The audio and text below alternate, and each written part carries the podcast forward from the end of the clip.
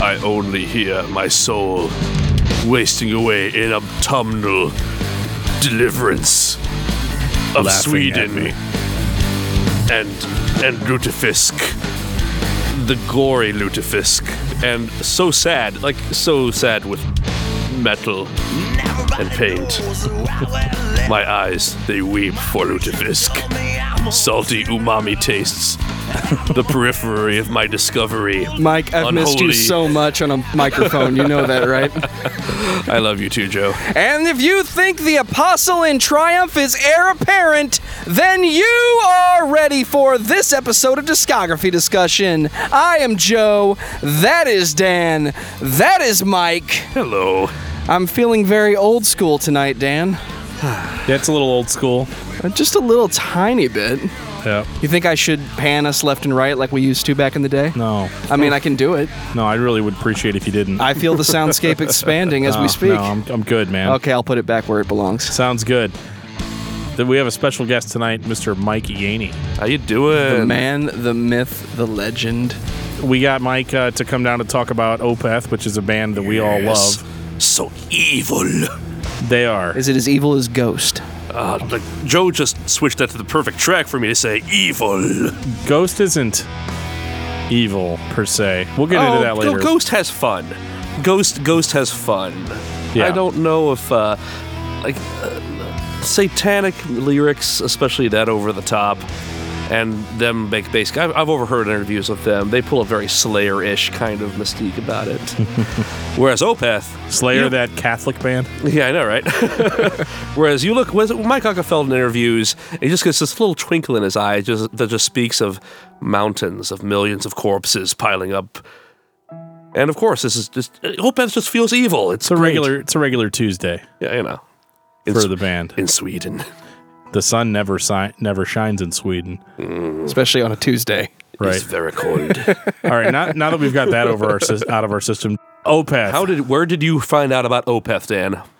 Well, I found out about Opeth via message boards back in had to have been probably like 2002, hmm. maybe 3. That's going back a few years. Yeah, yeah, it's it's a few minutes ago, but you know, I I got into Opeth basically off of hearsay. Cuz I think around that time, I think the latest album that had been released by Opeth was Deliverance. Yeah.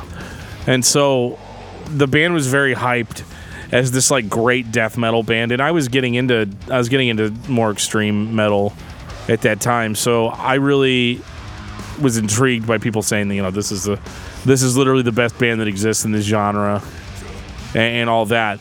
However, they didn't really end up sounding how I expected them to sound because when people say somebody's the greatest death metal band ever, I'm thinking like Cannibal Corpse with actual melody. Well, you're thinking death metal, which Opeth has strands of, but uh, you- Right. when you're led to like this is the best death metal band ever, you're not going to imagine Opeth. No, I wasn't prepared at all. And to and to make it even more confusing, the first album that I got by Opeth was Damnation.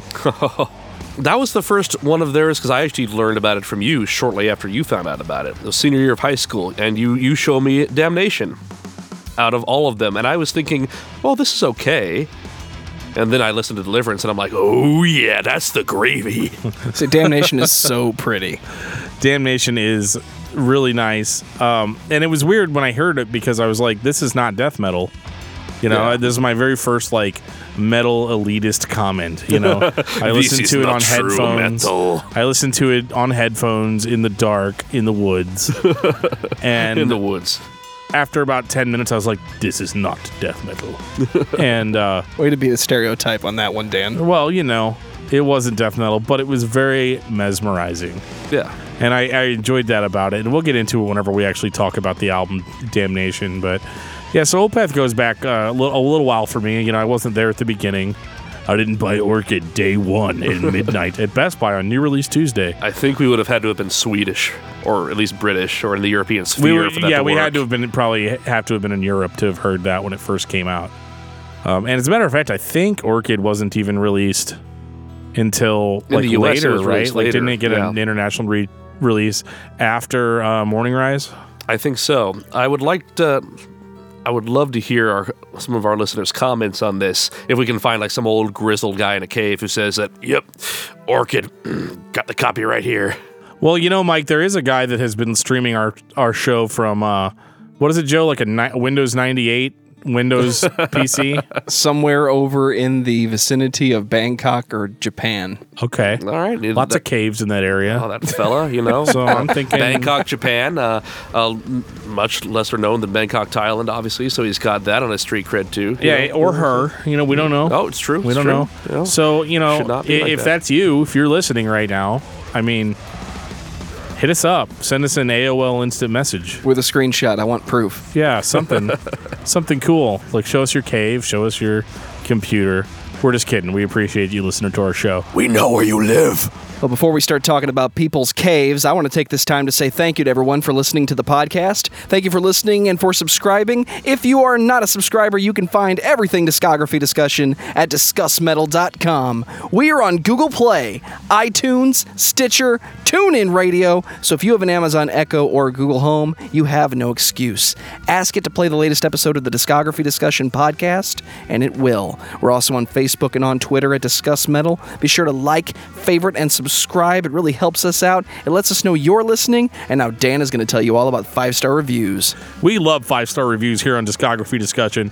We like reviews in general. If we're awesome, leave us a five star review. If we suck, leave us a not that star review. So, one of the cool things that we've done recently is we have added functionality to our Facebook page to make it easier for you. Instead of having to go on Apple Podcasts and leave us a review, which you are more than welcome and encouraged to do, you can now go to www.facebook.com slash discography discussion and you can leave us a review right there on Facebook. Make sure to leave us a comment and give us a follow on there.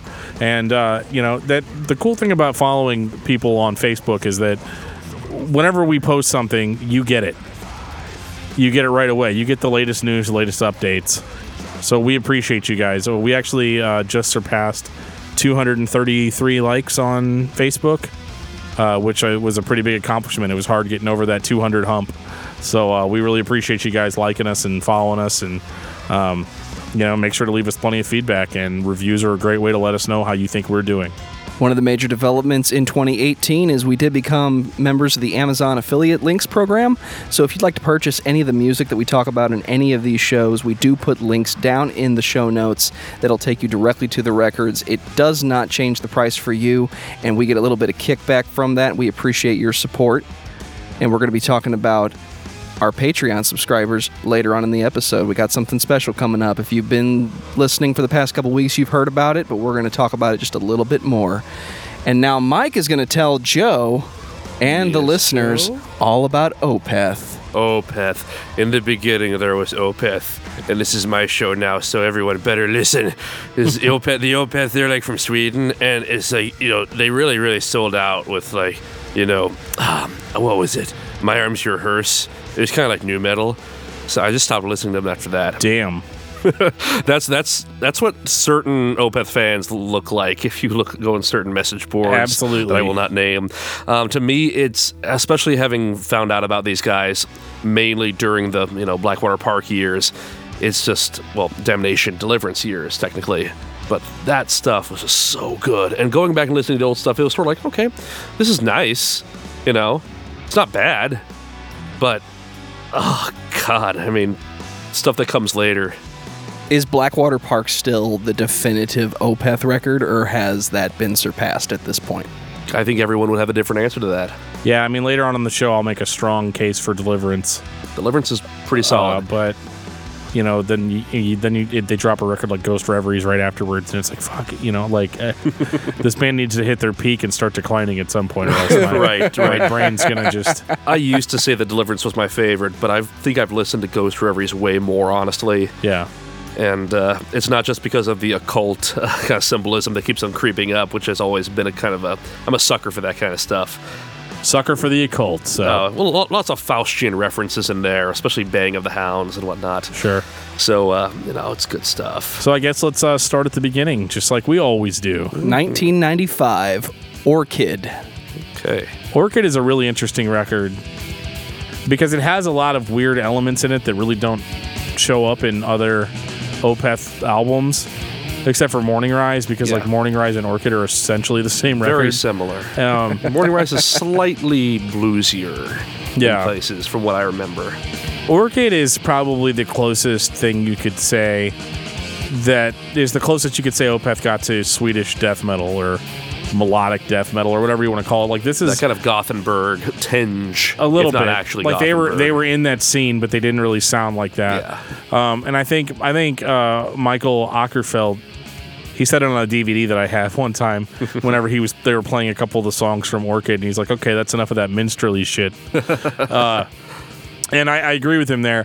So these songs, these songs have almost kind of a little bit of a folk uh, tempo, Oh, definitely. you know, and and they're Like not, you know, it's Baroque not kind of sensibility to them. yeah, it's not blast you in the face or anything, or, or beat you over the head with like heaviness. But you know, the vocals are extreme, uh, almost a little black metal-ish on this one, uh, a little bit more higher register.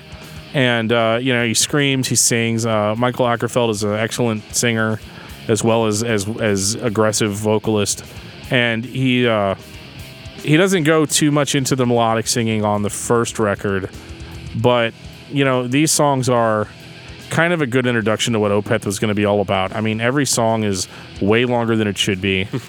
um, the songs are interesting. They have a lot of different elements.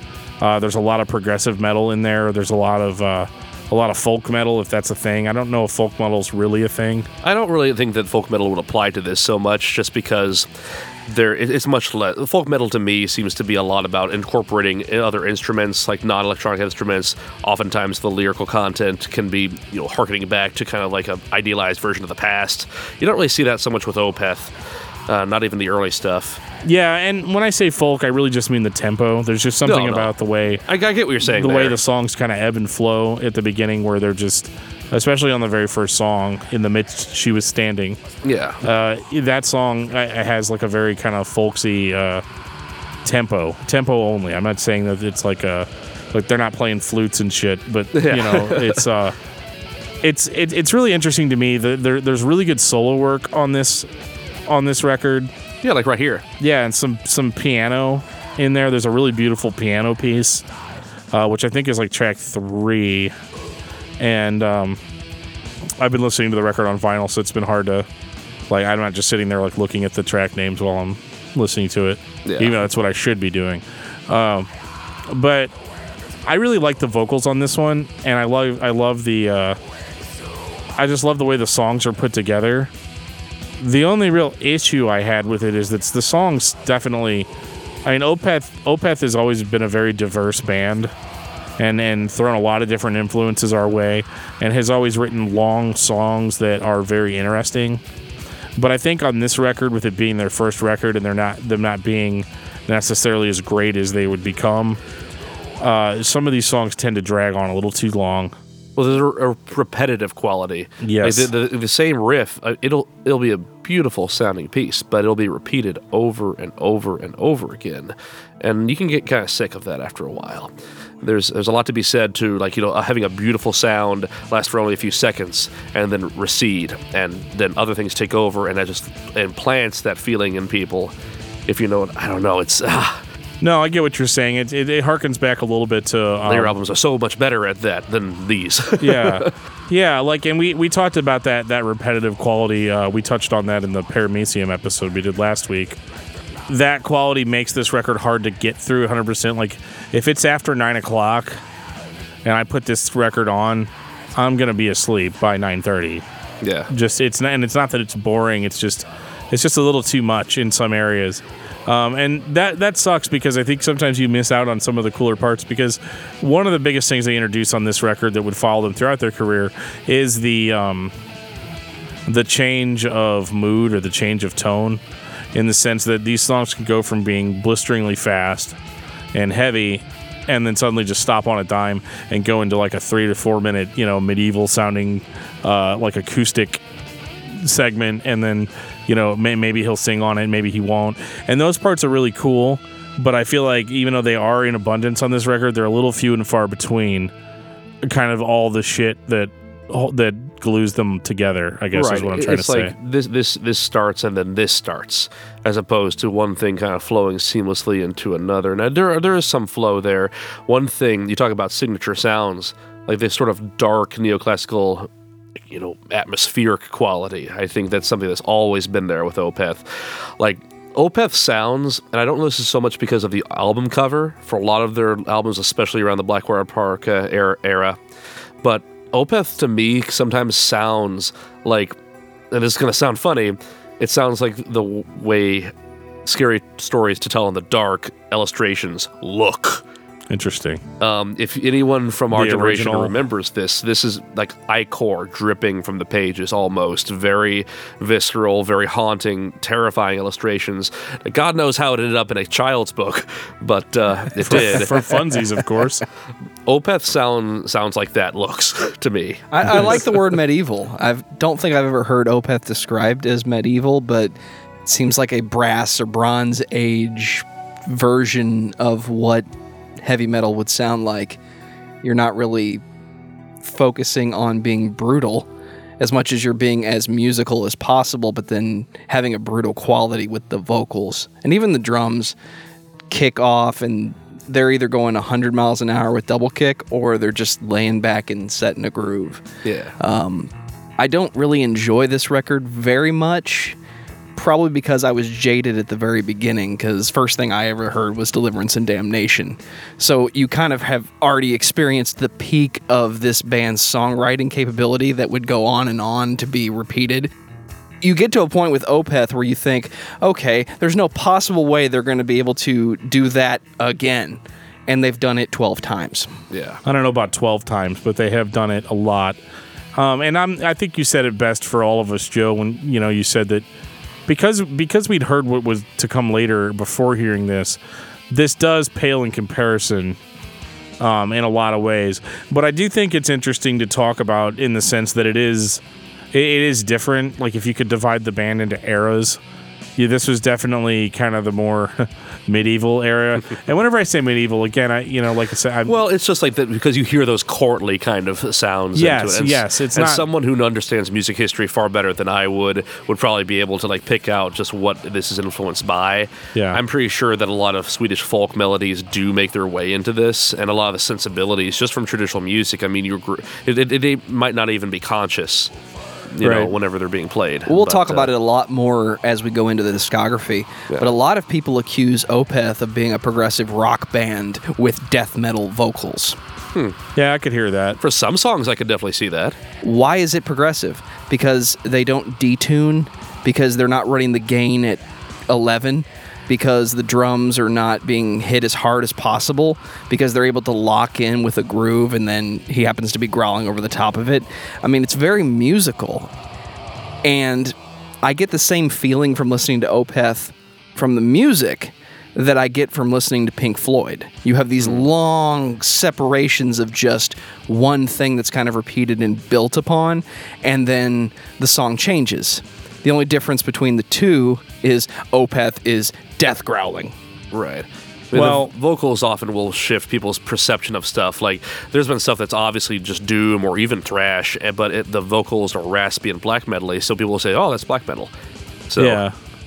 Well, there's, and I think this record is not really the progressive one in the sense that, you know, like we were talking about earlier with the songwriting, it sounds like all of these songs were just like, okay, we have this part, this part, this part, this part. You could, mm. you could write it on a, you could illustrate it on a piece of paper visually. And And- one thing I've noticed, correct me if I'm wrong, but for a lot of these, it'll go from one part to a one part to one part, but it won't return to any parts in many places. Right. So it's like we're, we're to do this part, this part, this part, this part, and then that's the end. That's not the same thing as music composition. No.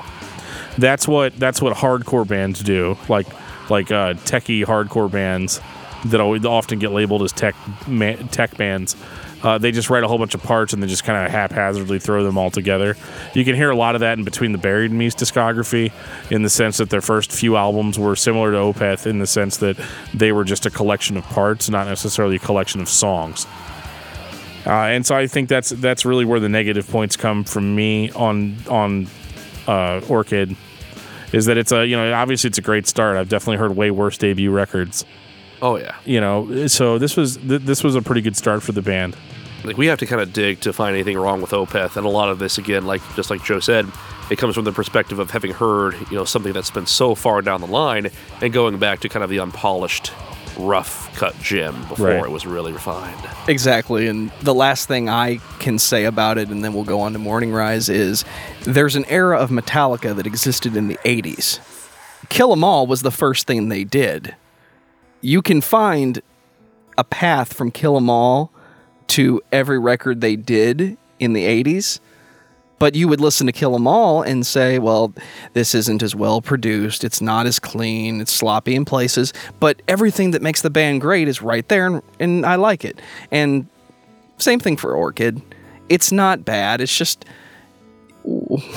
when you, when you start off at, a, at an eight and then you put out a bunch of 11s, Right.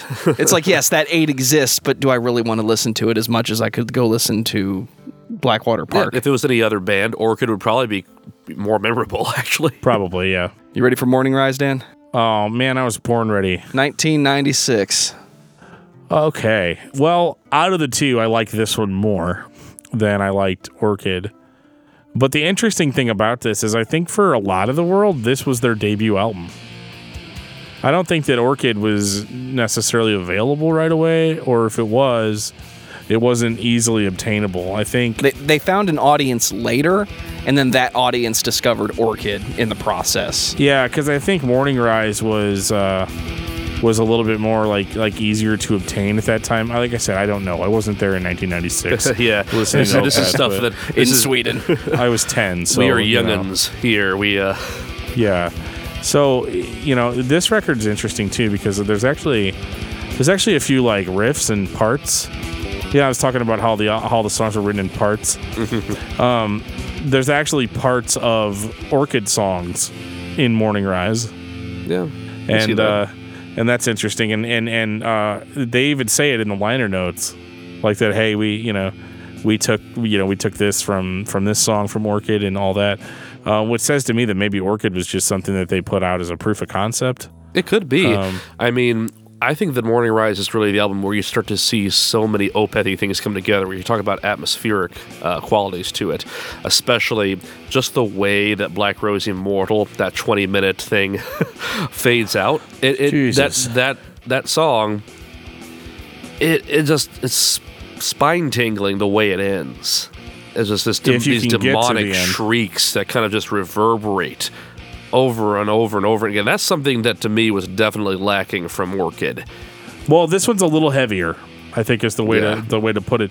I don't mean heavier and like you know it didn't just automatically start sounding like death or you know stuff like that. It just it just kind of like I don't know if it's better production. Maybe it's the heavier blues influence because as we all know, blues you know the bluesier you are, it's possible the heavier you are. Damn right. The more prog you are. It's to Prague, but uh. Yeah, no, this record's good. It's a, it's a, it appears to be shorter than Orchid, but it's really not. It's, it's still a motherfucker of a of a playtime. I mean, You got like what five? Was it five Yeah, tracks? I One mean, of them the was twenty first minutes song, the the the, lo- the shortest song on this record, I think, is like what eight minutes. Eight. I know, that's Yeah, not and even- well, that's- no, and that's that the sounds ending. about right. That's Eternal Soul Torture, and that's not even part of the record. That's uh that's a bonus track. So like, Black Rose Immortal is twenty fucking minutes long. Uh, Advent is thirteen minutes long. It's like, and everything else is at least a solid ten. And like, don't get me wrong, it's brilliant for the most part. I, I like most of it, but it is hard when you're just writing parts and you're not doing a musical composition. Yeah, it still suffers from that repetition. It's yeah, it's that, really uh, because somebody decided, hey, we're gonna play this 32 times. yeah, When they could have played it, they could have played it eight times yeah. and had the same effect. or and, know? and go back to it, and then maybe two different versions of it. Play something else in a different key, maybe. I don't know. correct. These don't really have like the musical concept of like tension and release Yeah, that is kind of supposed to be like the basis of of musical enjoyment. You know, you have that tension and you have a relief of that tension, and it just kind of just kind of follows that pattern. no, no. Uh, It's much more like, hey, look at this, and then hey, look at this, and then hey, look at this. Right, right. So like this is yeah, this is still kind of wanking around, but they are more They are more skillful on this one. Um, I noticed the acoustic guitar playing is a huge step up from Orchid. I mean, Orchid definitely had that too, but they not so much a part of the songs. It seems. Correct. Yeah, and this this record definitely is a step in the right direction. I wish that there was more that I could say about it, but a lot of what we said about Orchid applies to this record as well. Um, I like Michael's vocals on this one more. Uh, the singing's better. The growls are starting to get a little deeper, um, just a tad. Um, and actually, actually enjoy his shrieks uh, on Yes. these two records a lot. Like he shrieks, like does these It's like very primal. It's it's straight up from the guys. It's it's not filtered and anything. It's not plastered over, not prettied. I don't know. I'm just Yeah. I'm just saying I'm just saying words at this it's not, point. it's not produ- it's not produced is Yeah, the thing. It's it's just that and it, but it, it sounds good and it, it is different like markedly different than than it was on their later on their later releases. Um, I do think these songs go on a little too long. Um, not necessarily a bad thing, but like like Orchid, I, I'm still I'm still falling asleep by 9:30 if I'm listening to this one. Uh, you know, later later than that time. So if for that, I'm like, okay, it's really cool. And if I was awake and paying attention really closely, uh, I would enjoy this more. So, um, but I like I said, I'm not bashing it. Like I said, it's an eight. It's just not an eleven. An We're eight, getting to the eleven. an eight's still good. We're you getting know. All right. 1998, My Arms, Your Hearse. This is the beginning of a new era for Opeth. This record is heavy. It's faster. I mean, shit, it was put out on Century Black. That was the the sub label of Century Media for like really extreme bands. That's interesting. And uh, like I said, the, you know, Cannibal Corpse. This is not, but it's still like um, the primal screams are there. But the cool thing about this one is like uh, Michael Åkerfeldt really, really deepens it up on the vocals. Um, he has his voice sounds commanding. Um, these songs are heavier. I mean, the song "Demon of the Fall" is like absolutely, yeah, yeah, just absolutely spits the words. It's great. absolutely crushing. And um, I heard actually heard a little bit of the progressive rock on this one a bit, bit especially the intro where it just comes in the ah, and like it, it reminded me very much of like a '70s acid rock kind of intro. You think that at this point, this is the album where they're maybe not quite so afraid to kind of show some of their influences that aren't strictly heavy metal. Yeah, yeah.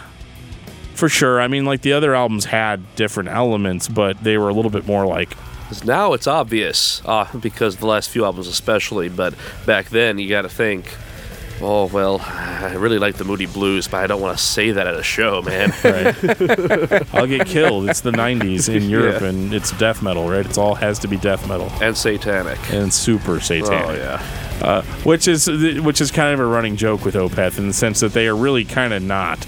No. I mean, Didn't- it- didn't it's very tongue in cheek when it's there. Didn't he just joke about pretending to be Satanist to play in certain places? Yeah, It's like certain ba- certain bands who have pretended to be Christian to play at certain church events. right. Whereas, like, I remember, yeah, I don't remember what interview that was with uh, Michael, but he said that, like, you know, oh yeah.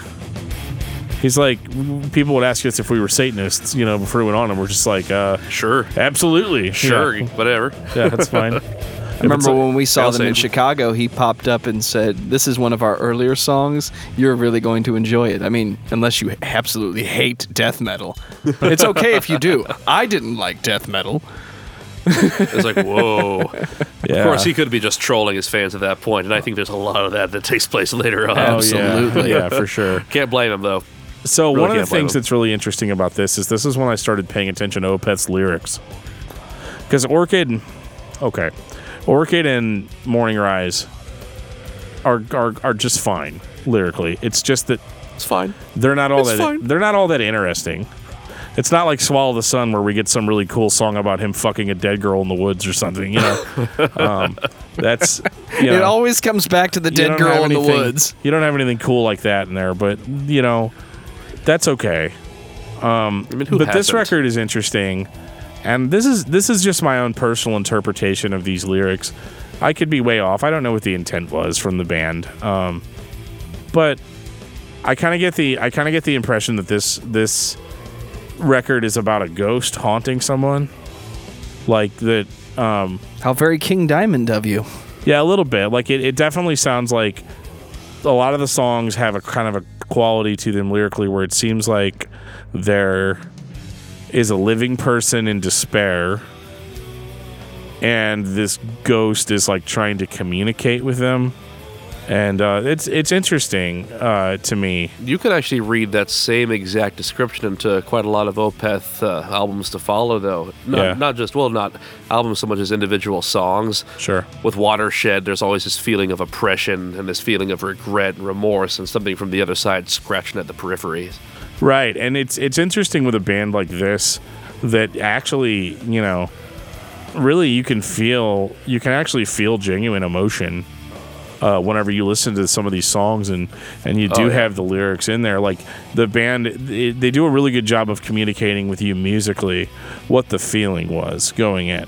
You know, and that's that's something that a lot of bands can't do uh, because there's there's always this when you're when you're playing an extreme music style. There, there's always this somewhat pressured for like it's an act. Yeah, you well- know, like well, we then- have to appear tough or Yeah, adding scary to that, or whatever. it feels less mechanical. I don't know if that's really an appropriate word to use, but it feels less, I don't know, less planned in a way than the first two albums, and in a way that just makes it feel better.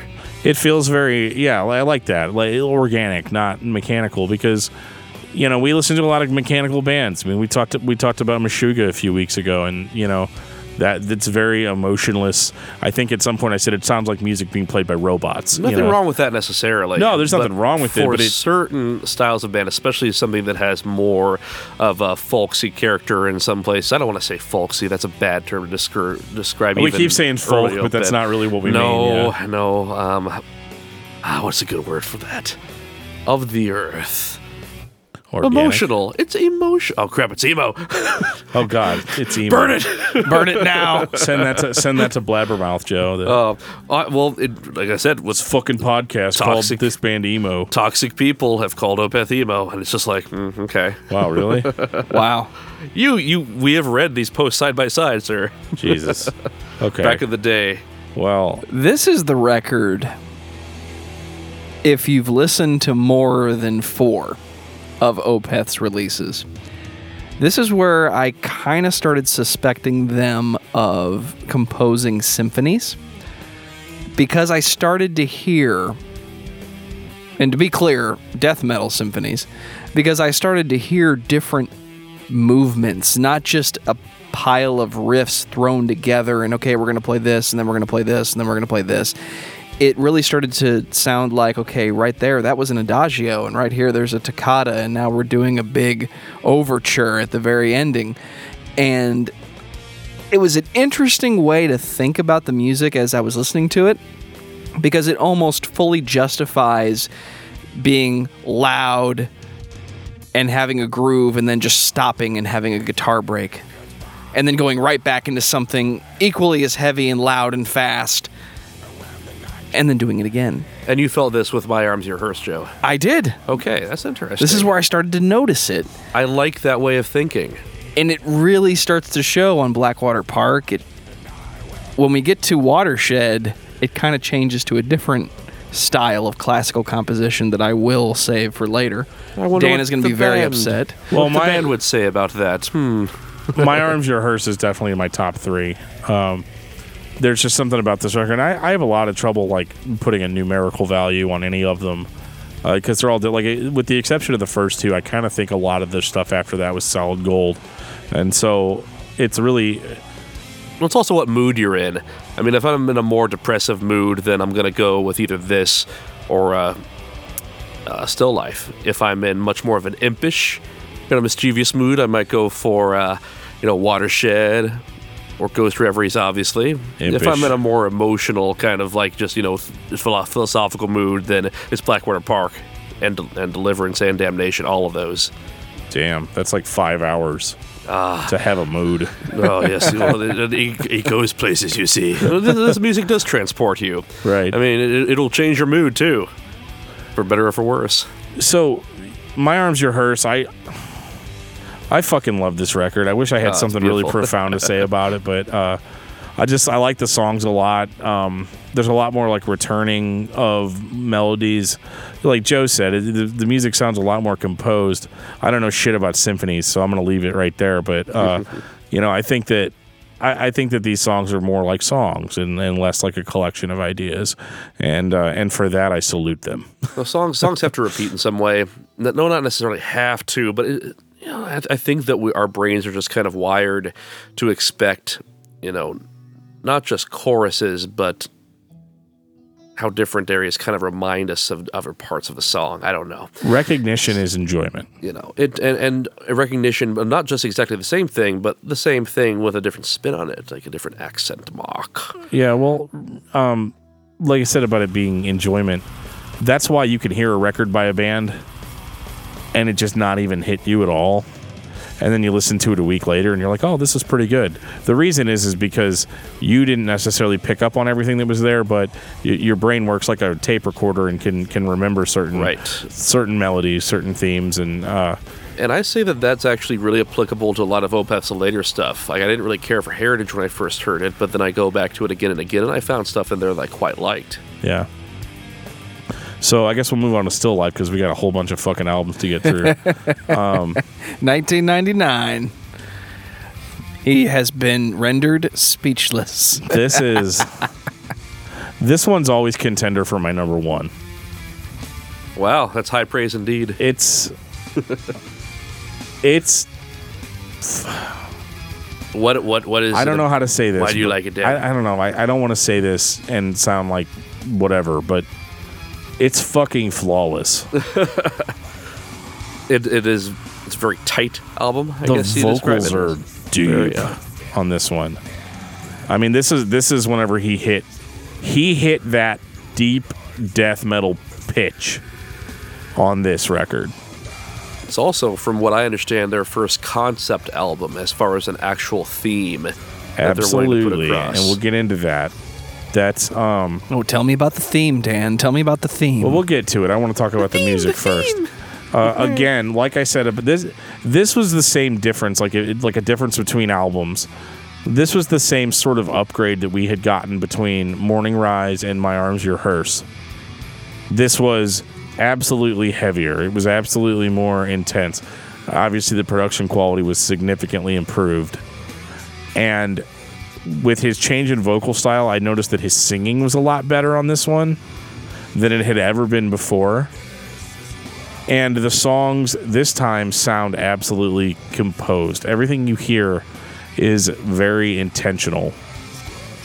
The dynamic shifts on this are amazing. Like you, you, they literally can just go from they can they can literally go from Slayer to Ren Fair in 10, 10 seconds and make it work and make it work and make it kind of blend together and, feel, echoes of either in each one. Yep. I don't know at what point he started hanging out in his basement for a week with an acoustic guitar and writing an entire Opeth record, and then just walking in saying, "All right, guys, this is the album. Let's go record it." But this is a good contender for when that started because it is composed. It's laid out. One person sees it as a timeline. We're going to start here and we're going to move up to here and go down to here and come back to here.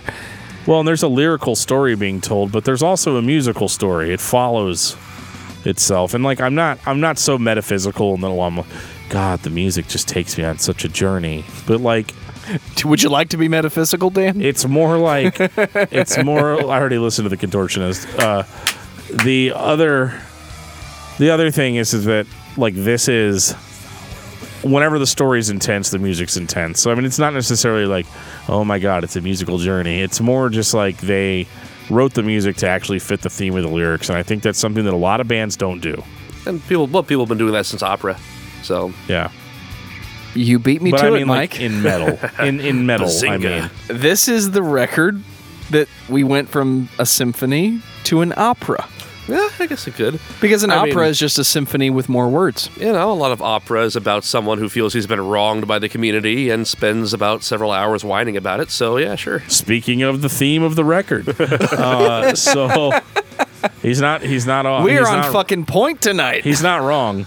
Uh, so this song is about a guy who I guess, is kicked out of a community. There's a strong implication that it is a religious community and that he was kicked out of the community for religious reasons. Um, something to have something to do with him not, you know, did not about to decrease not churches being a cool. Yeah, or whatever, some sort of revisionist idea of what people believe back then actually was. I'm not sure. Like it could have, it could have been like, it could have been something really dumb. They could have caught him fucking a pig or something. I, who really knows? It was my holy pig fucking religion. Like you most took my holy pig fucking god idols and destroyed them. like most people that act like fucking victims. uh, we never talk about what he did uh, Oh, to no. get into this. Oh, no. To get into this uh, I'm sure situation. he was a misunderstood soul. I'm sure. Well, anyway, we're on his side. He's us. You know, when we're when we're listening to this. oh this. yeah, I, Can I play the Twilight Zone theme He's in music and love just change it to Black Mirror? he's in love with uh, he's in love with this woman named Melinda who's part of the community.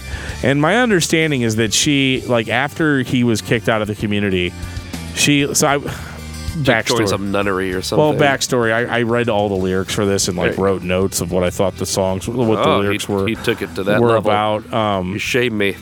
Well, I was listening to it on on the vinyl, and it has this really huge gatefold, so I was like able to basically read along with it like a storybook, you know, which was uh, really fun.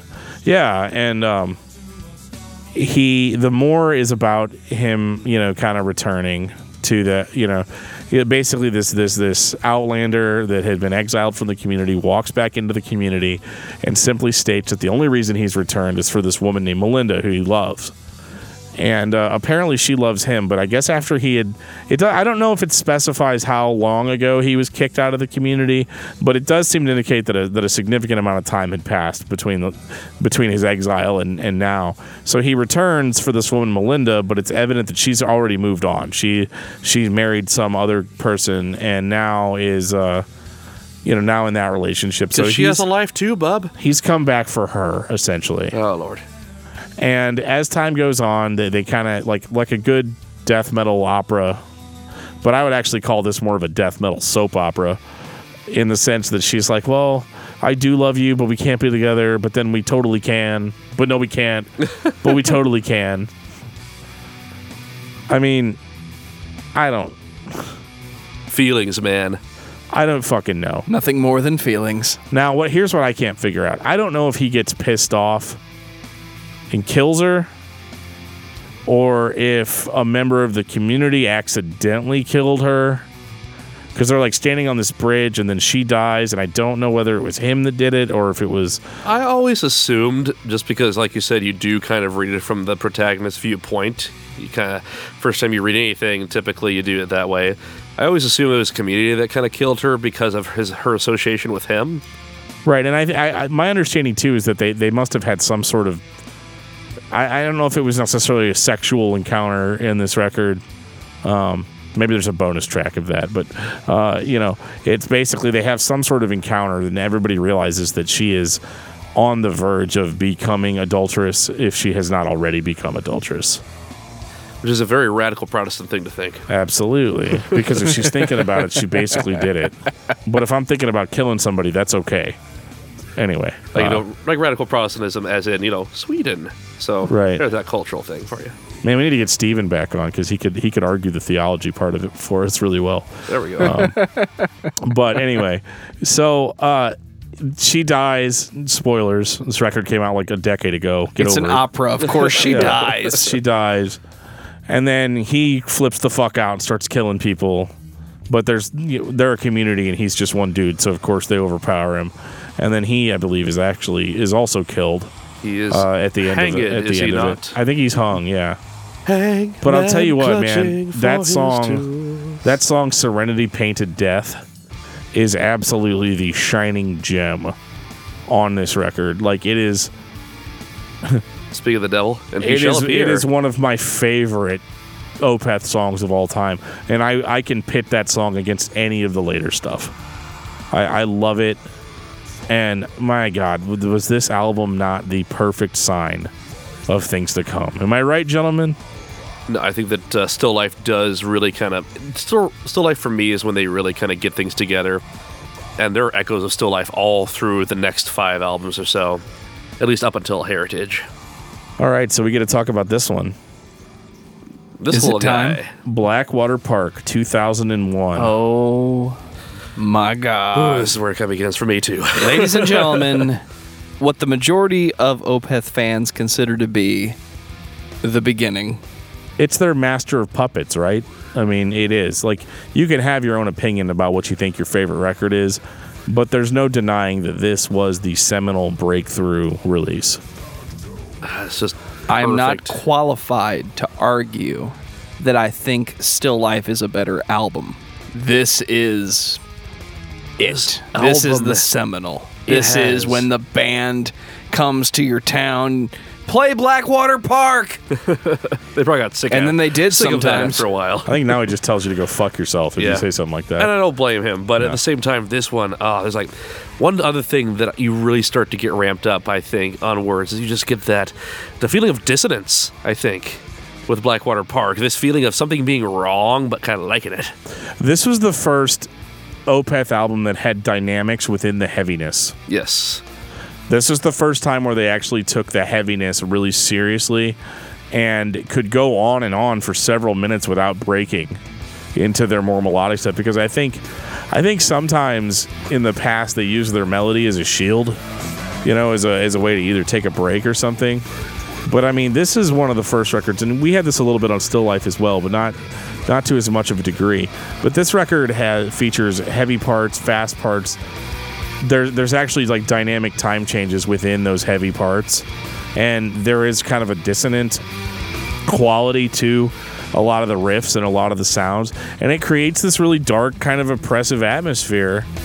And um, it's an album that looks like what the cover looks. like. It sounds like the lo- cover looks, and yeah, again with that ghostly, morbid feeling. Which is just it just helps so much. Like the cover art does set a mood for the music, and it's hard to get over that. Now, I do think that the first song is about fucking a dead person. you think so? I'm pretty sure. Because isn't Leper Affinity? That's like your body is mine to avail. What a tragic sight you are. and, I, and I think, you know, and I mean, granted, he could just be talking to me. I mean, this could be his pickup line. And I admit that I'm looking kind of tragic, but I don't have anything else going on tonight. It could be an insult too. Like you just call someone just a body, like a tragic body, like oh you soulless husk. Yeah, but he talks about like, like there's there's coffin talk. Coffin, Coffin talk. Coffin tonight matters. on tonight on coffin talk. Tune in at seven. Yeah. Great, great show, great subject. If Mike Åkerfeldt ever decides to do a show, Coffin Talk. Coffin talk with Mike Åkerfeldt. Yeah. yeah, I would, I would We'll ho- love We'll host it. to help with that. Presented by DiscussMetal.com. Yeah, right. um, I really like this one, guys. I think it's, I think it's really good. Uh, You want to do the next 20 minutes on just Blackwater Park? I don't. Because you can go right ahead. I know you can. I don't want to spend the whole podcast on this one album. But we might have to do a future podcast on just this album. Maybe, maybe that could be one of the Patreon only ones. Um, devastating vocal delivery. Oh yes. Um, he has such range with this one, and it do, you definitely get that in Still Life too. Yeah. Uh, but it's uh, so many It's different animalistic same. sounds. It's just not the same. It's not. It's not. There's a lot of there's a lot of things about Blackwater Park that I find a little difficult to put into words as to just why. Well, this sounds a lot like Still Life in some ways, but in other there's like a thousand tiny little things that add up to something completely different in the end, and it's Well, it's, kind of like good, but it's kind of like Still Life is Star Wars. It's a perfect film, a perfect album. But then Blackwater Park is like Return of the Jedi, which is I'm sorry, which is is like The Empire Strikes Back, Yeah. which is arguably better than the original perfect creation. You know, and darker. it is somehow. darker. It ends on a huge down note. Uh, you know, um, This is the tone of Opeth to me. It's not my favorite record, but if you ask me what does Opeth sound like, I'm going to tell you to listen to Blackwater Park. I think that's fair. Because once they did this, this was the feeling that followed for a long time. Yeah, Blackwater Park or Deliverance. Longer than any other band would have got away with it. you know, let's talk about seasons for a second. Do you want I know some where you're spring? going with Do you want this. some summer? What do you want? Autumn, fall. Demon of the Fall. autumn, fall. October. The only decent month I- in Missouri. I always jokingly refer to Opeth as October because that's that's the month that I listen to the most Opeth. Because in a certain sense, fall is beautiful. Autumn is beautiful. The the leaves changing colors. Serenity Pink. you know, Death. everything yeah, everything's kind of getting ready for for winter. Everyone's packing up shop. It's beautiful though. The the weather can can range from being light and breezy or a little cold but not too cold, a little warm but not too warm. It's uh it's it's it's essentially perfect weather for uh, you know 31 days during the year. For introspection. But on the flip side of that, it's Everything's also the season of decay. Yeah. Everything is dead, dying, rotting, becoming barren. Yes. You know, eh, be, being deprived of nutrients. it's so metal. Mike's gonna start dancing metal back there. Season that Well, you I think have. that it's a- Besides maybe winter, but that's a different, whole different thing. Winter's too obvious, though. Winter's just like, here, I'm, I'm winter. I'm here to freeze your ballsack off. Yeah. Right. Well, you know, black metal works really well for winter, but Yeah. Well, But black metal is hardly subtle. yeah. Well, and then November's Doom was just like, well, we'll take this one since Opeth took October. and they stand alone in the company of, Of Company none. of None. Yep. So what is Napalm Death? Napalm Death is um I can't. No, we can't talk about Napalm Death yet. Oh, they're obviously June. Uh. I'm just gonna I'm just gonna be smug about that and not explain myself. well, where do you go from here? Because this is an album that is absolutely as good as the last one, which I mean never fucking happens. You know, there's always some way you can you can say, "Oh, this one's better than that one," or "This one's better than that one." It's it's not really that way with with Blackwater Park, and I don't want to give too much away about it because if you haven't heard Blackwater Park, you need to you need to Go and listen buy- to you it need to buy it right now. and listen to it. There's a link down in the You can show find notes. it You can everywhere. Click it there. Well, yeah. I mean, you can find it where, however it is you want to find it. Okay, but the thing is, is that you need to listen to it in its entirety, in in one sitting, um, with the lyrics or not. I mean, if you if you read the lyrics, great. If you're you know Jeff, then you won't. But it's it's one of those things where. Um, it's one of those things where it really is something that needs to be experienced. It's kind of Well, it is not to bring. Star Wars into it again, but um, but it is like you know you, you meet somebody and you're like you never seen Star Wars. Well, it's kind of the same thing with Blackwater Park. It's like oh you like metal, you've never heard Blackwater Park. Um, God, the melodies on this record are just Opeth, more than a lot of bands, tends to reward listening to it from start to finish. I think that even though I often will still pick out an individual song from the earlier lineup, I'm guilty of that. When it comes down to it, I don't feel guilty about that until I reach um, until I reach Ghost Reverie stage. Before then, I feel as like I want to listen. If I'm going to listen to one song, I want to listen to the whole thing all the way through. Even if I can't, I have that urge to do so, nonetheless. I guess it depends on how far away your work is, right? Opeth's not a great car band. Well, If you only Yeah, li- if you live less than ten minutes away from somewhere, you're not even getting one song Oh. in. You know, no, Opeth is I just got home from work and I've got the whole evening ahead of me. this bottle of whiskey's not going to drink itself. Either that or I'm going to go ahead and just roam through the woods or go for a long drive. Now go forth and slay. Sorry, I- it's uh, wow. Um, Into the night. so after Blackwater Park, we get Deliverance, Ladies and gentlemen, 2002. The damned year. in dark 2002, there was glory, There was a and that pestilence upon glory- the land. was deliverance, and damnation. That's right. They released two yes. records. Were they released on the same day? I know they basically were over here. No, I think they were released like apart from each other. It they often feel think like they the were like a year apart. and I blame that on the Lamentations DVD, where they Right, basically yeah. you know play the whole of Damnation and then A lot of deliverance. a lot of Deliverance with a bit of Blackwater Park thrown in afterwards. and Demon of the Fall was on that one. Yeah, and and It's fucking you- brutal. If anyone wants to really experience Opeth in a live setting beyond going to one of their shows, definitely pick up the Lamentations DVD. It's incredible. Mike, at one of his finest. He's he's picking jokes. You get a really good sense of his character. Great guy. Is Great- Opeth great the only death metal band that gets away with just presenting the music because they don't have a look. They're not like evil and gothic. No, they don't really have a look. The stage is painted black with these idols erected Are we back to behind Ghost? the band. We're getting there. You know, it, it, and they don't look like a metal band. They look like a band that just walks out, puts the instruments on, and presents this extremely heavy and musical experience, and then they leave. And No, I can't really think of another band that gets away with that that I would consider extreme. They look like a lot of just metal fans, actually. Just, you know, jeans, black t shirt. Not very unassuming looking. But then the stuff that comes out of them, oh boy, didn't expect that. They look like '70s like acid rock guys, you know, I like guess to be fair, yeah. which is really on point later on. But a little le- a little drabber, perhaps. yeah, a little bit more, uh, a little bit more downtrodden. But Deliverance is like the heaviest thing, And Damnation had- is not. right? They, so Right. Deliverance is the heaviest thing that they ever released It's the most death metal up to that point. one. Yeah, yeah. I mean Wreath. chunk. Re- the beginning of Wreath is like the most death metal thing they've ever done.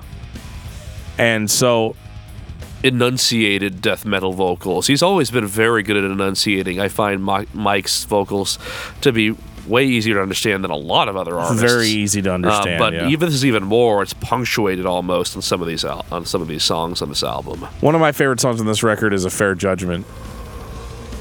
There's a really great melodic, uh, really great melodic section, and I really wish I could give you the timestamp on that, Joe, but I can't because I don't pay that much attention. But it starts off really dark sounding, and it's it's kind of it's weird that that's my favorite song because it's not very death metally, and it's actually sounds more like it should have been on Damnation. I don't know if they made a mistake or so, so explain the dichotomy of deliverance and damnation because a lot of people are thinking okay so they put out two albums in a very close time frame. Okay great. It was basically a double album. System of a down did that too. They just took one album and split it in half and released it eight months apart. Yeah that's not exactly what opeth did. They kind of did a yin and yang thing where this album is supposed to be extremely heavy and dark and distorted and then over here you have this very light sounding very progressive rock very 70s very pink floyd Deliverance was, in my opinion, kind of like a normal Opeth album. It was extremely heavy, like it was definitely heavier than anything else that they had ever released. But it's not all that. It still has Opeth's melodic touch to it. It still has its flourishes. It still sounds like October, and it's it's a really complete package on its own. Damnation, on the other hand, is like if you took all of the soft parts, quote unquote, from an Opeth album and mis- made that into a record. That's that's a really I know that's a really simplistic way of putting it, but that that is essentially what we have here. They've stripped the heavy elements down, and it's basically they're basically giving us what's left, but they're taking something that may have only been a minute or two minutes and and fleshing out that idea and making that into a, an, actual song. I think that there's actually there is a lot of thought but behind Damnation. It flows together very well. It's got this just heartbreakingly kind of just bittersweet quality to it. It's Like- depressing. It, it is depressing, especially towards the end. Yeah. Um, it it feels almost like someone's getting over like you know a some sort of horrific disease that has left them maimed in a way, and it's told from their perspective. It's totally about just Frodo, you know, after he lost the ring. the DTS from the ring. right. Yeah. I no, wonder, you know, was it all sunshine in Elfinland? no. No, it wasn't. Now listen to Damnation. oh man. Yeah, like this this is really a great Opeth record because there's as we get on in this discography, there's going to be a lot of discussion about how if a band abandons its heaviness, does that make it a bad band? And I would say this is a really early example of no. This just shows that they're very diverse as musicians Right. and they can they can they can pull something like this off and get away with it. Um, however, had the next two albums sounded like this, I, I do kind of wonder what the reaction would have been. Well, here's here's also a thing that I guess we'll get into as more as we go into it deeper, a lot of Opeth fans are completely unpleasable. Totally. Like his- historically down to each each record. And what's even bizarre is I'm even seeing some reactions online between even some of the new records. You know, people that were fine up until Heritage, fine with Pale Communion, but oh fuck Sorceress. And it's just like I don't know where the mentality comes from. they can from. only be so lucky to fuck a sorceress. I don't know. Well, yeah, unfortunate. Yeah. But but no, I don't really understand where that mentality comes from over all this time because I, I can get when people started to like you know dislike um, heritage and they didn't buy into it. Of course, I never have gotten was why they've been so vicious overall. So like, oh, this my band has put out like what like eight great albums that I loved, and now they put out something that I don't like. Well, I'll still have those still. I'll still have those eight.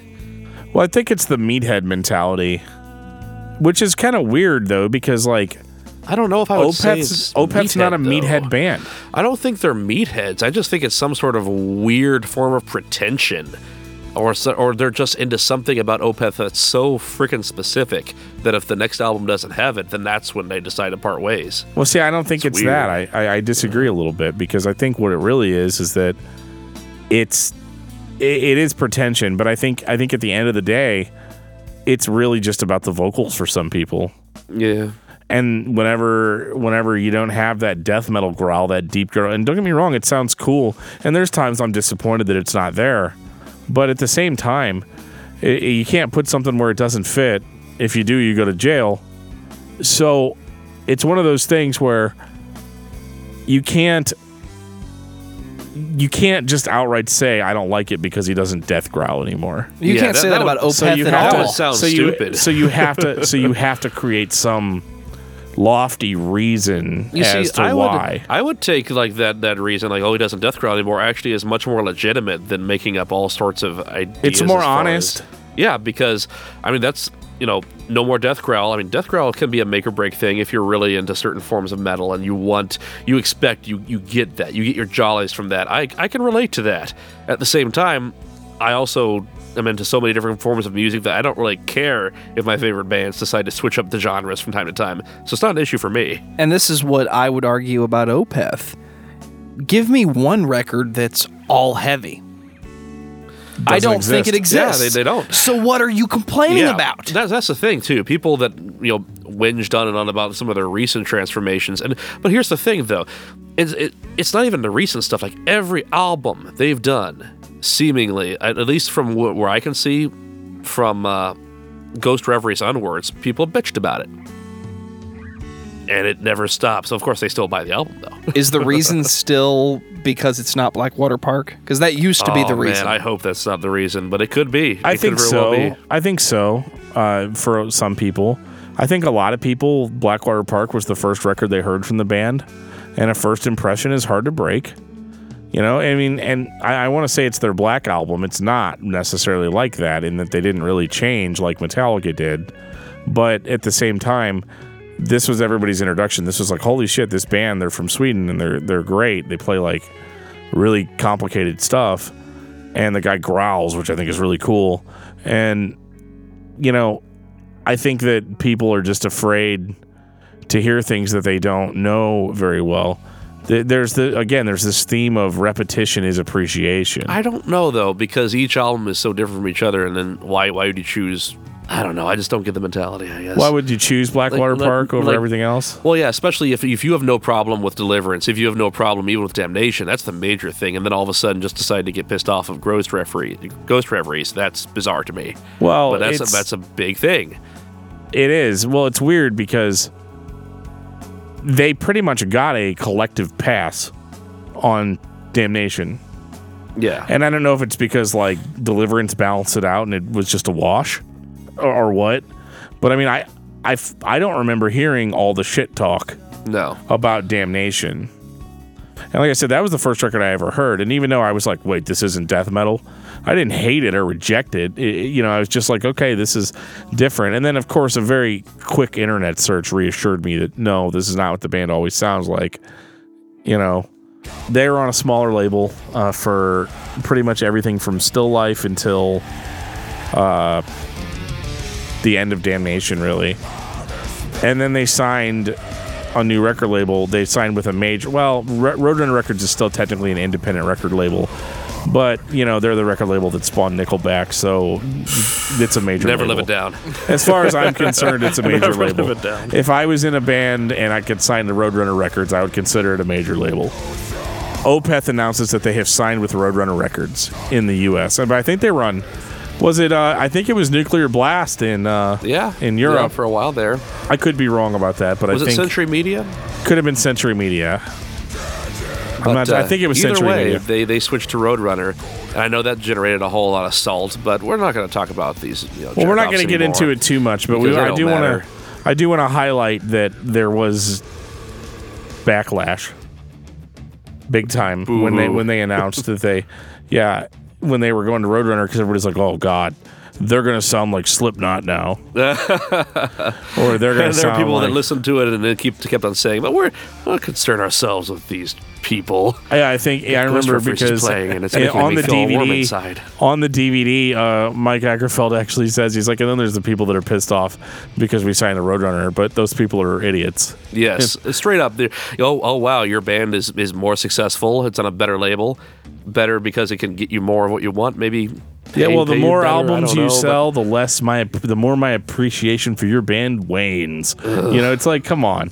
Uh, this How dare the things I love be successful and make a living outside of the 7-Eleven? Damn it! I don't think me and Mike could have been more ribbed out for the release of this record. I was hyped. Like this is this is right after you know Dan had introduced me to Lil Beth in general. I was I was still coming off the high that was Deliverance, and it was oh, and and for this to just come blasting at you with all of this occult say not well okay oh, I'll flat out say satanic imagery. it was this is the first was, time for that. Oh, it was good. It felt good though because it wasn't like over the top. And what's interesting, as a young uh, as a young Christian lad, it didn't really go too far over because it was so esoteric. There it was there was lots of references to the Faustian bargain. The Grand Conjuration is basically it, it feels like nothing nothing but that. And you could always say, like, we could always write it off in a different way. It doesn't really come off as particularly, a lot of the lyrics, to my mind, don't come off as a major endorsement of occult practices, especially the left hand path, because, um, I mean, just listen to Baying of the Hounds. He's not describing this master in a particularly uh, flattering way. His body being a country, cities like desolate, on, on, it goes on. But, you know, it was, a, it was a gateway, and it felt good to pass through those doors in a way. I just want to make a special announcement that uh, discography discussion as a podcast 100% supports the Entombed album, Left Hand Path. yes. Just that wait, that was a that was an entombed. Album? yeah, I just Left need to get Path. that off my chest. I guess I can't uh, argue because it's official now. If you remember, Joe, I think it was my very first album of the week. We have different schools of thought here. It's good. It's what makes this, Yeah. what makes the world go round, gentlemen. It does. Yes, Hail Satan. Oh shit. Okay. Well, anyway, um, we have uh, we have an album that I think, dare I say, it's heavier than Deliverance. Ooh, I don't know. I don't know about that. It's This definitely more well produced. It's funkier, and that combined with the brutal elements might kind of accentuate that, make it sound heavy in some places. Dude, the Baying of the Hounds when it starts is ah. it's terror. It is. Like you was not the yes. not the hardcore band terror, but like it's terror. like terror embodied in music. It is Well, they're coming for you, man. it is genuinely frightening. Or even like the beginning of Ghost of Perdition. I mean, you're just chilling. Even him You're like- calling the hounds flocks doesn't take away from the terror. I, it scared me to death the first time I heard Ghost of Perdition because it was like I'm sitting there and I'm like, okay, it's a new Opeth album. It's gonna be proggy. It's gonna be this. It's gonna be that. And just it's like dun dun dun dun dun dun, and then suddenly just Ghost of Perdition. You're like, oh my god, you know, like. Devil cracked the earthly shell. It's like, oh, okay, hello. But that was equally. Satan! But that was equally scary. like, where did this? Because like, up to this point, Michael Åkerfeldt always sang in a more subdued. Mm-hmm. Uh, in a more subdued way, he didn't sound. He didn't sing like rock songs, like a rock vocalist. I like I, for me. this record, he throws all I- that I out the liked it. window. Like the lyrics are much more cohesive. Like there's stories being told here. Um, whenever I, I like Opeth, I like the writing style from before, but I have to. You have to really read a lot into it. This is Wh- the this logical direct. next step. Yeah. This is direct. He's singing. He's singing about about you know losing your soul practically. He's. He's, he's singing about um, ennui, about uh, the personal journey. Uh, most of it pretty dark. Uh, but I, I get that, and you can easily get that. You don't have to read anything into Ghost Reveries very much. It's very straightforward. It's out there for you. This is the record where they stopped composing symphonies, and this is where we started composing very dark Broadway plays. That's a that's, that's a good analogy. I like the that. I like imagery is right out in front of you, and the host is speaking directly to your face, and you feel every word he says. I would like, if I may, to tell you about the banging of the hounds. I shall tell you a story of skullduggery and things that go boom in the night. Yes. Okay, Bela. Um, I think you guys are overcomplicating this shit. Uh, Ah, we're having fun. It's, and uh, that's this, this album is fun. It is. You know, that's what I like. well, that's about what I was talking about with the with the rock vocals, like the the devil cracked the earthly shell, for told you was the one. You know, like that. Yes, yes. That was really different for me to hear, and I like I don't hate it. I'm just describing it like it. It was different in the sense that like you you're used to you. We were in kind of by the time we got to Deliverance, we were in kind of an Opeth safe zone because all the way up from Still Life, you had a pretty comparable experience yes. from there. Whereas Ghost Reveries throws a lot of that out the window, and they fuck with the formula a lot on this record. And uh, and I like it in that it, it kind of comes across as like this evil rock record. I think that they're they're a bit closer than we think, though. To like there there are, there are echoes of still life even in this. Well, yeah, And there's uh, there's a lot of. Uh, But isn't it interesting that Still Life has become an echo at this point, and it's only been a few records? Yeah. Well, they're moving on, man. That's uh, that's one thing you can say about Opeth is they like to move on. I don't think that this record sounds as medieval though. Not to say it like Yeah. that. I mean, they, they've dropped they've dropped that somewhere in the middle of Still Life. Not folksy wolksy. It's much more like the, the, the, the softer parts, the more melodic parts are definitely more 70s rock. yeah, Definitely well, more, it's uh, like I I kind of always envisioned this as kind of a horror film like soundtrack. Um, that's more it's more like that for me than a Broadway play, and and I imagine it's it's something that takes place in the you know either in the modern day or is something that takes place in like the 90s. You know, um, I just get I just get weird visions of like you know I don't know like Johnny Depp in a dark basement and there's like candles and like know. and like demons are chasing I him through the streets and stuff. I don't know if it's because of all the Faustian references and the Grand Conjuration, but I just got overwhelming visions of like some 16th or 17th century necromancer trying to put, find the Philosopher's Stone, tears running down his eyes as he's realizing he's screwed up some part of the ritual, and then a vast demon overtaking him. But Damn. that's just uh, that's just me. That's creative. um, I'm into it though. That's cool. I mean, a lot of that stuff is, is stripped straight out. I, I read a lot. sure. Let's I get put it. it that way. I just listen to metal albums and talk. That's like literally all I do. That's, that's okay, man. I still love you. Yeah, all right. Well, um, yeah, this record was safe, but it was less safe than than like Deliverance was. you know, like safe. this is because again, I I, don't think this this doesn't sound like Blackwater Park to me. It doesn't sound like doesn't, like uh, Deliverance, and and that's okay. I think this was a really welcome change, and the band was still scary. They were still evil, and you know, it it really. Uh, this was this was literally the best record they could have released after all the speculation on their label choice. it was very nice and i think that you talk about echo points that we're still we're still in the phase where we're dealing with the echoes of ghost reveries with everything that's come since because you got um, little snippets of that just keep on popping up all the way through heritage Oh yeah, and uh, I haven't really absorbed pale communion or sorceress like i should have but we're already to watershed aren't we watershed. Joe, pull up the definition of a watershed.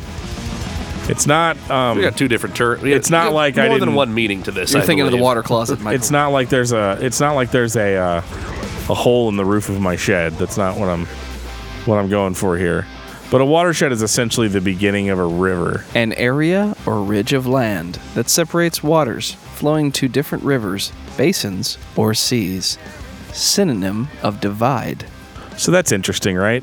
Well, does it not also mean just a watershed, like say a watershed in politics or a watershed in history, to where it's a complete change or break from the past. And ev- yeah, an event or period making a turning point in a course of action or state of affairs.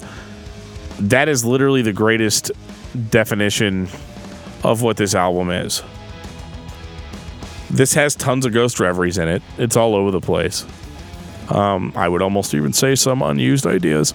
And uh, I mean, I'm not accusing anybody of anything, but you know, uh, this was.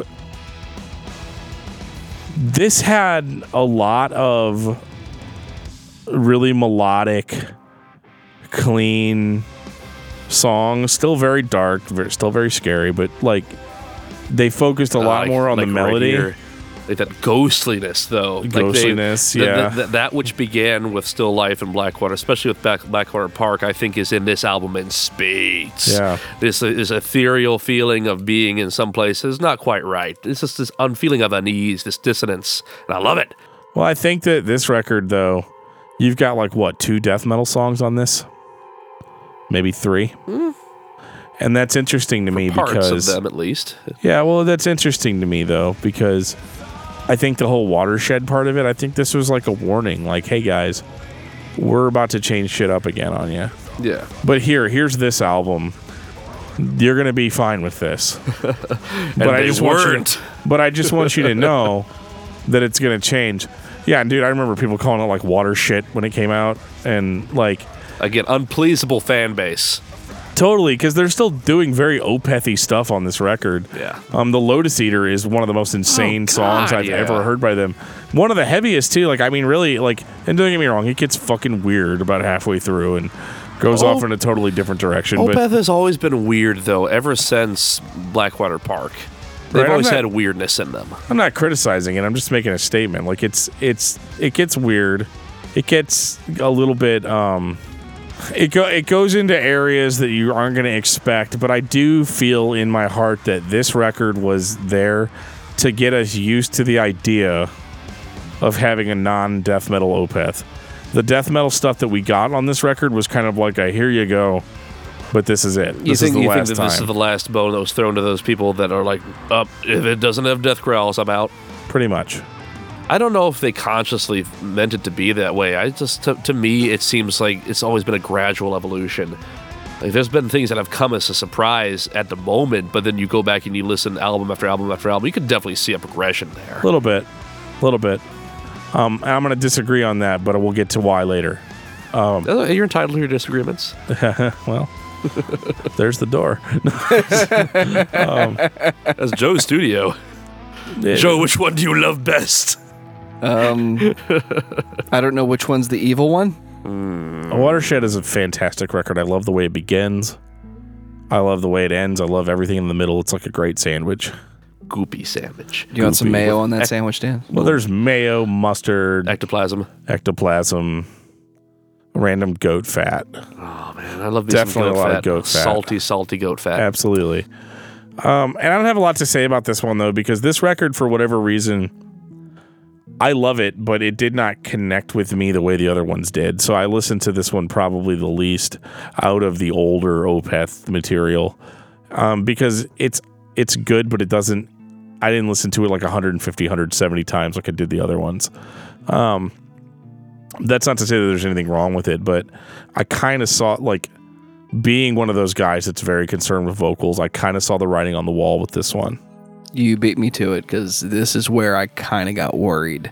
I wanted to like this. I feel like I spent a lot of time trying to convince myself that I really liked Watershed, but I don't love it as much as I love Ghost Reveries, Deliverance, Damnation. That's understandable. You get one of my issues with the watershed. I guess would have to be how some of the lyrics just seem overly simplistic. Fields of sorrow, we get it. You're running through them. You don't have to keep on repeating it. Uh, this is uh, such a dick thing for me to say, but I don't know. It just feels like it feels like there could have been more said. I don't know. This is like bad example, but this is like you giving me a copy of The Watchmen Yeah, and then I read it and I like it, and then you give me the movie, and now I have to spend the next seven or eight viewings trying to convince myself that the movie is good compared to the book. Hmm. Because it's not that great of a movie. Yeah. I In fact, see. in that instance, I would say it's absolutely horrible. But there are aspects of Watershed that sound like we were trying to write an Opeth record. This may have been the bottom of the death metal barrel. This may have been some frustration. Like we, we- just gave them Ghost Reveries and they're still talking about Blackwater Park. I honestly don't know. I don't. I don't think that the fans influence Opeth as much as they like to think they do. I don't think they influence Opeth at all. I think Opeth is a very integrity laden band that Yeah, I mean, doesn't why care else- what the fan wants. if if they if if if Mike gave a shit as far as the naysayers go, then he wouldn't have moved past Still Life probably. He wouldn't have moved past. He wouldn't have moved past Morning Rise. I there's better Opeth. oh yeah, there is. But the reasons I like Watershed have really nothing to do with the lyrics, you know, or or the song structure, or what have you. It it all comes down to this feeling of weirdness and dissonance, which is gimmicky. It's all about the novelty for me when it comes to this album. You know, if I'm in a, if I'm in, like I said, if I'm in a quirky mood, if I'm in a mischievous mood, this is the Opeth I'll reach for. If I'm in a more serious mood, obviously I'm going to take up Blackwater Park or Damnation or Deliverance. Right, and and the main reason to put in Watershed is just so you can surprise somebody. yeah. Just with the opening of Heir Apparent. Just oh, that's dissonant and heavy. Oh, they hit me again in the face. Yeah, the dissonance has really ratcheted up the feeling of just the wrong key being played in the right way. You know, it's it's nice though. I like it. I remember the first time me and Joe heard this one. We actually we ha- they had like a what a 5.1 surround sound version. It came with a DVD, and that, that's the first time we listened to that on Joe's uh, speakers. And it was definitely really impressive then. But I think that was also the same day that uh, that I picked up uh, Danza Three. Oh So, shit. and as we described that album, that that album is really hard to get through. It's like pushing a boulder up a hill. And uh, so whenever we heard this, this was just like total like crack to our ears. But yeah, after after repeated listens, it was just like, you know, I like this basically, but I'm not feeling it like I felt like I felt the older stuff. And that's a very, you know, metalhead elitist thing to say, but it's kind of true. And so I would say whenever we went into Heritage, I really didn't know what to expect because I didn't know what direction that river was going to Yeah, go in. speaking of which, Heritage, very, very, both unexpected and in some ways not so unexpected direction. Because, I mean, if you if you really followed Opeth, if you listened to Mike Åkerfeldt talk about his influences and the other bandmates talk about theirs, then you can definitely see that they had been wanting to return to stuff like not not so much a return, obviously, wanted to kind of merge into this kind of stuff. They wanted to sound like the bands that influenced them. The problem is, is whenever Opeth first came out, they were in that Swedish melodic death metal scene. And that's just the way bands sounded in the mid early to mid 90s in Sweden. The death metal vocals had to be there. The kind of folk influenced stuff had to be there. Um, because you can hear you can hear that kind of shit all over early Dark Tranquillity. You can hear Yes. all that shit. I actually uh, recently picked up a record by a band called God Macabre, and it was uh, from 1994. It was a Swedish death metal record, and uh, it definitely is a little bit more brutal, but it has it has a pretty similar quality to what Opeth was doing on Orchid. And so I think what we had with Opeth was a band that started in that scene, felt like they kind of had to to be that way for a while, but I think after after doing the death metal thing for essentially a whole career, I mean, we're going from like 1990 Yeah, early '90s. all the way. To 2005. Well, they were around a little before they released. I mean, are we they? are we the same people that we were 10 years ago? No. Not even close. So Neither is Mike Michael Åkerfeldt, and it's one of those like you realize when you're young and you're in a band and you're part of a scene, you tend to kind of do what the scene does. However, we were all inspired uniquely to like certain types of music, and we we discovered a lot of that on our own. It wasn't that that we were part of a scene or that we were part of some kind of some kind of movement. I think I think he was caught up in that at the beginning and carried it through because you know eight or nine years later it's like well this is what I'm famous for doing now so I have to do it but I think Heritage was kind of a middle finger to that and said no I like I like bluesy jazzy funky 70s rock Yeah. music music that's unpredictable and creates you know unique soundscapes that's the kind of shit that that gets him hard that's the stuff that All he the more power to him. that's the stuff that he loves like personally, I will. I, I it took me a long time to get into Heritage. I never disliked the album, but it's just whenever I wanted wanted to feel in a Opeth mood, I would jump to some other album, usually a heavier one.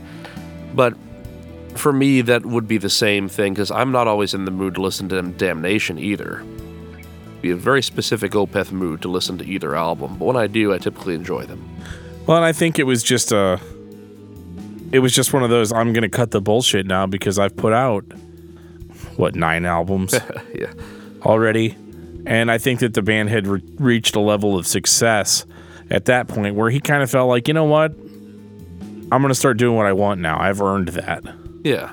and so we ended up with an album like Heritage, which is much more progressive rock. Again, though, like Mike said, though, th- there's a lot of ghost reveries in here if you're looking for it. If you're the kind of person that just listens all the way through, waiting for the death vocals to kick in and then they never come, You'll be disappointed. I can understand that disappointment a little bit. I think that may have been my first listen was was with that expectation. I didn't know. I think it all comes down to that ghostly feel, that just feeling of a time and place that is very unique. Opeth, for me, has been always very difficult to describe, just the way they sound. I don't, and, and like I said, I have to describe it using allusions to literature or artwork. It's it's difficult for me to compare them to other bands, even. Well, and I don't think that the Devil's Orchard was a really good one to release as a single because I don't think that represents the album totally. Yeah, I mean, I question whether or not Opeth actually has a single. right. I was about to say that. well, this too. was It's, released. this was released very- as a single. Um, you know, by a single I mean they sent it to the metal radio stations, and you know, it was the big Opeth song that you could hear on on Facebook or MySpace or whatever the hell. Um, you could hear that before the album came out. That's what I mean by a single. It was the, it was our first taste of Heritage. But I hear a lot of watershed on this one. I hear a lot of uh, I hear a lot of ghost reveries. Like really, really good keyboard work on this. It like it wasn't until I think uh, Deliverance really that we got keyboards on on an Opeth record, and they've always kind of they didn't really flare up until we got to Ghost Reveries, and then the keyboards became a much more uh, a much more prominent instrument. Because before that all the melody everything was all guitar driven. So the the reliance on keys added like what, what mike was saying that ghostly feel that otherworldly feel. And that's all over this record there's really creepy moments that are really heavily accentuated by the keyboard Oh yeah, the keyboard's a good accentuator. I think keyboard or not, as they've always said that that feel, and you get that you still get that same feeling with these more uh, these I don't want to say uh, yeah I'll go ahead and say it's softer albums. The uh, you're still getting Opeth, you're still getting something that's definitely recognizably Opeth, which to me I think it, as long as the ba- as a band is itself and recognizable, that's about that's that's reasonable. i think they I'll still take it, sound you like know? opeth here Yeah. Um, this is a different kind of heavy. This is a heavy that the majority of metal fans don't want to embrace because it's not extreme and brutal and loud, but it's 70s heavy. It's the tone of what the music is about is what makes it heavy, not the sound of the song that you're listening to. well there's some there's some heavy riffs So you're talking more like less heavy, like chunk heavy, and more like, oh man, that's some heavy stuff. Yeah. But they've never been a they've never been a chunk heavy band anyway. And that's the thing that I don't understand is like there was all these cries of sellout when this record came out. Because there's a lot of people that were Every like, I though." fucking knew it. I knew I knew it. I knew that he was going to drop those death metal vocals. And I I don't appreciate that and I'm not about that. And I, what is this like weird 70s rock and shit? And it's like, dude, did you did you have you heard the other albums? Like, I mean, It's at least 50% of pretty- every album. Weird pretty- 70 pretty rock does make the it- course, Weird- yeah. Weird, 70s rock is definitely part of Opeth's uh, their their map. it's in their DNA. It's in their DNA. Absolutely. Like that, they, they've always been that way. And So, I don't think anybody really has a leg to stand on because really the sellout thing to do at this point in their career Go ahead and tell me about put a- selling out, Dan, is all to, over again. is to put out a uh, Morningrise again. put out yeah yeah go back and put out another Blackwater Park, put out another Still Life. You know, like make it about the ghosts that Black That Rose the- yeah. Immortaler. Right. So it's like that is how that is more of a sellout move than what they did. What they did may not have necessarily been the smartest thing to do financially. But I have a lot of appreciation for somebody saying, you know what, I'm a musician and this is what I do to express myself and this is what I want to do. I don't think they're hurting financially. I don't Just- think just so either. because I think one of the biggest complaints people used to have about Opeth on the other side of the spectrum, the people that weren't metalheads, couldn't get past the growled vocal. yeah. It was one of those like, wow, this album Blackwater Park has amazing instrumentals. But when that death growl kicks in, it's like my brain just turns off. Yeah, and, I've heard that these tons of people, times. These people will be coming back now that th- these albums are here, and there are plenty of us who are, will listen to Opeth just fine, no matter what they decide to do, as long as they just keep on doing quality work. Which I don't really see them not doing that. So Yeah. So Pale Communion, this one actually like Heritage was a little bit of a miss for me. But Pale Communion is when things started to get a little weird. I think that Pale Communion is much more in your face as far as like this is these are our influences and this is what. 'cause That, that sounds like Rush there for a second. Absolutely, it does. Yeah. So, uh, There's Rush in here. There's Yes in here. oh yeah, oh yes, yes. There's always Camel in there. You know. Oh, always, always Camel. It wasn't that um, one of the major influences, supposedly. Hey, Dan, All do, do you want to hear some Blue Oyster Cult, Dan? Sure. Wait about 20 seconds. yeah. I was being figurative, not literal. It's funny. I'm I'm at a I'm at a disadvantage here because I only started listening to these the last two albums, this and Sorceress, for the past couple of weeks, and I've only listened to them both, you know, about once a piece, so didn't absorb it quite so well. I almost hear a little bit of like Meat Loaf in this in places. It's weird, like, and I'm not I'm not like a big classic rock guy, so like some of this stuff I have to admit went a little over my head. But I I found this album pretty enjoyable. It's not my go-to by any means because it was just so musically weird. And as we've discussed, I don't always like things that are different. I struggle I struggle a lot with being that that elitist metalhead asshole. And I think that I can appreciate what they were going for on this. Something just feels wrong to you. It feels off. I think the more you listen to something, you'll at least that that feeling of alienness will kind of go away. You might you might still hate it. Not to say that you hate it necessarily. but Every you know what I Opeth mean. record takes like borrows from the previous record. So like Yeah. Watershed borrowed from Ghost Reveries, uh, Heritage borrowed from Watershed, and now this record is borrowing from Heritage, but it's kind of borrowing the elements that I don't enjoy as much. Does that make sense? Like, I'll get a few more listens and I'll be able to really pick up on it, I suppose. But uh, no, I, I liked it the first go through. It's just I remember my main, my first uh, impression was like, "Is this Rush?" for a sec- for just a second, Yeah. and then and then oh wait, no, no, this is Opeth that I'm listening to. Okay, all right, yeah, it's still got that darkness to it. Yeah, it's it, the mel- the melodies are there, the quintessential kind of uh, Opeth gloom and ghostliness is there. Um, it's a little more upbeat in places, though. It's uh, definitely got some up, like uh, weird kind of almost jam band quality. I don't know if I want to say that, but I just did, so we're gonna run with it. But well, let's cut this shit. It's a little wanky. It's a little wanky. It, it's a very like, looky what we can do. Like You think so? experimenting, experimenting with odd time signatures. they're playing, they're playing in the forest.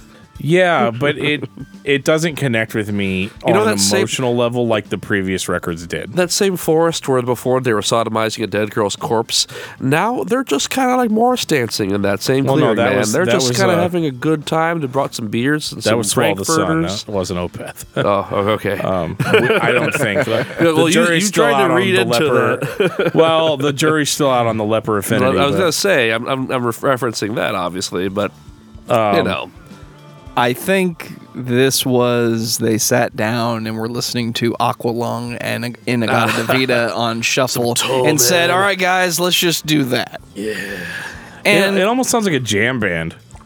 yes, it does. And obviously, the answer is this is the record they wanted to make because they made it.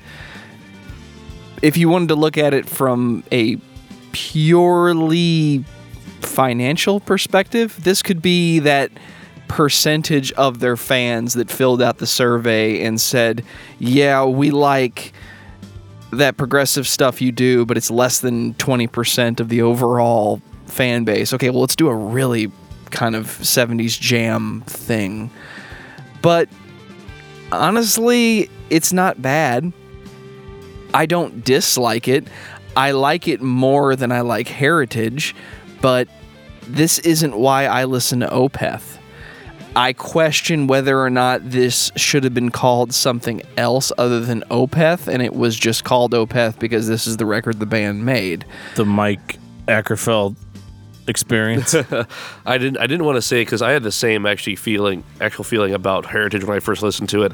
I had the feeling is this the least Opethy of all the Opeth records? And I'm I'll be honest I because I've had that feeling before about an, about another one I and it was wrong. I don't really want to go back. I don't really want to say it about this one. I mean, just from listening to it right this second, I can tell there's so much else that is different from Opeth's whole history and is much more in common with, like you said, Jethro Tull, all of this so much else from the 70s and early 80s and what have you. But I'm willing to give it a few more shots before I make my judgment, I guess. yeah, I'm not going to say it's bad. I don't think that Opeth has put out a bad record. Spoilers for the next one. Yeah, I mean, I Um. guess that the, a big thing also is just seeing so much, so much irrational hate directed at Opeth has kind of made me a little protective towards them in some instances. To where if they try something new, I'll be like, well, let's see what happens. You know? and see- and they don't sound like they're imitating another band. It's not like they woke up and said, "Yeah, we're going to do progressive rock," and then it just sounded like an imitation of those bands. It sounds like Opeth just recorded a different type of album. Yeah. It still sounds like Opeth. And, And- that's something that they should be praised for because a lot of other bands that try things or change their whole genre for one thing, which is arguably what they've done here. This is, I mean, the per- same person who's who's like uh, just a metalhead and likes metal. I mean, you're obviously not going to stick around from this. But if you are, but if you're into multiple different kinds of genres already, then this is not going to hurt your feelings as much. No, this is Opeth that I listen to on a Saturday morning while I cook breakfast. Yeah, I can see that. Creepy. You can see that Joe just you know frying up those the bacon sizzling Goat fat bacon. goat Yeah. fat bacon. Oh God, so much goat fat. Soaked in goat fat. So salty. Talking to mm. myself in the voice of Papa Emeritus seven. Oh yeah. so sorceress Oh, you you just gonna go straight into it, then, aren't you? yeah sorceress Moving right along.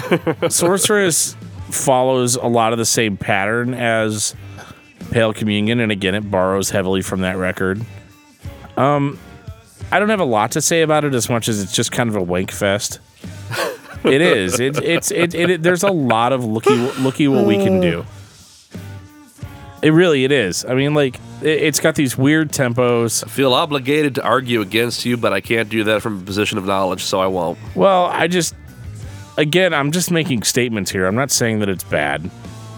But what I am saying is that we we're completely off the map now. Remember I- I earlier when I can't- said that they were making Broadway plays?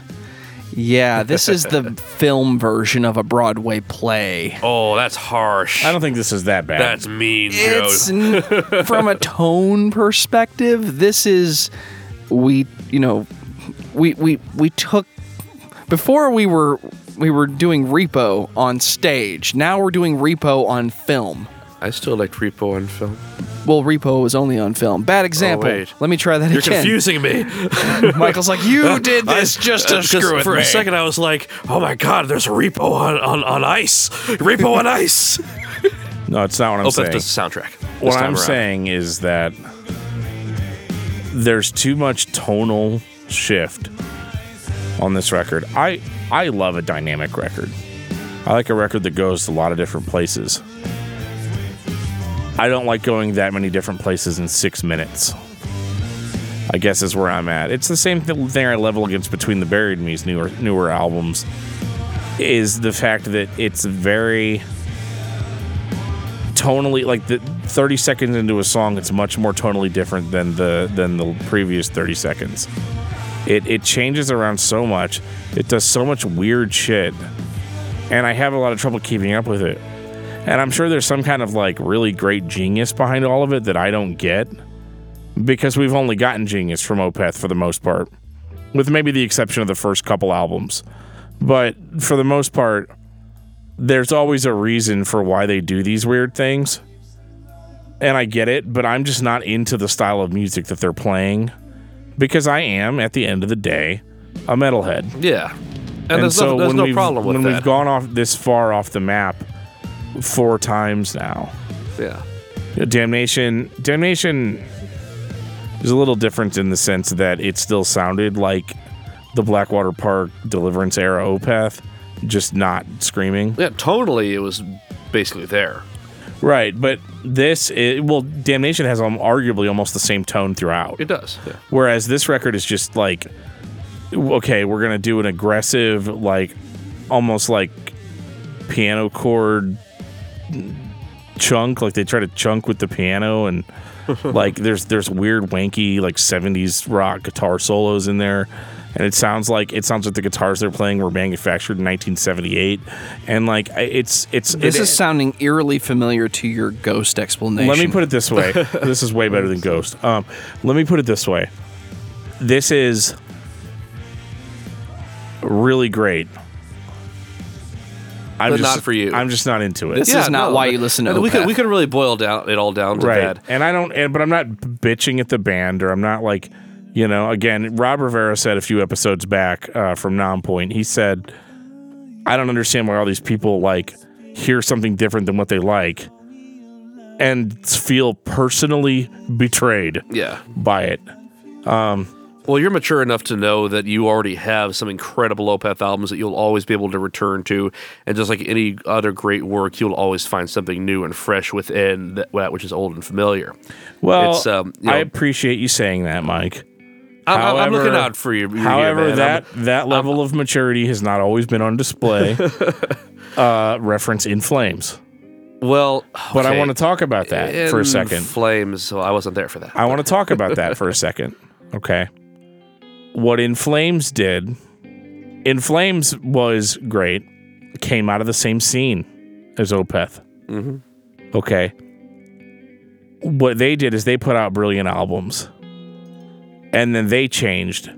But the problem is, is like what In Flames was doing on their later records wasn't like what Opeth did with, um, with Heritage and right. Pale Not even Convenient and all that Not even comparable. Because what In think. Flames did is they were what they did was an obvious listening to other people and trying to say, okay, well, we want to sound more like think- American nu metal. what do you we think? Want to sound, yeah, what do you think this is going to sound like? Like, Linkin Park how many records do we think we're going to sell? let's see about our feelings now Right. and we're going to go from because it's it's very abrupt to go from you know space gods and um, ancient races retaking what is rightfully theirs after they ascend to the sun and then switching over to oh I'm I'm 30 now. I'm so sad inside. Right, and you know we we've a- already had that rant. I know I know. But- I've- but- I've- Jeff could probably put it f- far better than I could because he seems to be even more pers- have a more personal skin in the game Yeah. than I do as far as that goes. But uh, well, but I guess the point I'm trying to make is that like In Flames became almost a parody of themselves, whereas Opeth did the change tastefully. yeah in the sense that this is one of those. This is just the kind of music I want to make, guys. Yeah, it's- it's I really hope that you guys enjoy it, but I understand if you don't. no matter how like weird they get in their fans' eyes, they're always going to be able to say, well, at least they're doing it because they want to do it. You know, they're this is something they want to try, and I think that's remarkable. As James to see. Hetfield once said, it's all about having fun and trying something new. Yeah. So is this the record that they wanted to make when they made Watershed? Like they did Ghost Reveries and it was really heavy and really upfront and really progressive. And then they said we should try doing this. Like we're, uh, uh, we have fun playing this kind of progressive rock thing. And they said, well, if we're going to do that, we need to make a logical transition out of it. So we're only going to be able to do that in about five years after we put out two intermediate albums to kind of get the fans warmed up to the idea. I think so. I think that that could be it. I don't know if it was like that. If that's the case, Planned. he's the smartest decision any band has ever made. I don't think it was that planned out. I, but I do think that like I have a feeling that the secret would be if we listened to more uh, or read more interviews with the guys, or maybe, hey, if there's a way to contact them, ask them what they think. Well, that might happen at some point, but um, for the time being, all we can really do is speculate. And I think, I think I, I got mad respect for the dude for doing what he wants. And um, if Jeff were here, he probably would have brought up Katatonia by now. Ah. And uh, He did and- recommend Katatonia very enthusiastically to me when he found out I was into Opeth. so- Yeah, he and you know I think, and he'll correct me if I'm wrong, but I think uh, Jeff would say that you know Katatonia handled the whole transition from being a death metal band very similar to Opeth, right down to Michael Åkerfeldt actually doing vocals on their albums. that's something. Um, isn't that crazy? They called him in just to, just to do the scream vocals. That's hilarious to me. Huh. But uh, well, you know, he does have a, a quality. You know, his voice is incredible. It can register those in- incredible metal sounds and then incredible clean vocals. It's, have you heard um, have you heard Bloodbath? You know what? Is that his side project that was well, it's not a recent? his side project. It's more like a death metal supergroup. Yeah, I mean, I think that you showed that to me about a year or so ago. Yeah, it's some really good shit. And we got to talk about Bloodbath on the show sometime. and he's t- pretty, pretty much doing a lot of his old school stuff using this way, right? So you might think that maybe he's just well, he's not in Bloodbath anymore. uh, Um, they actually replaced him with uh, uh, with the singer of Paradise Lost, Huh. which is really interesting.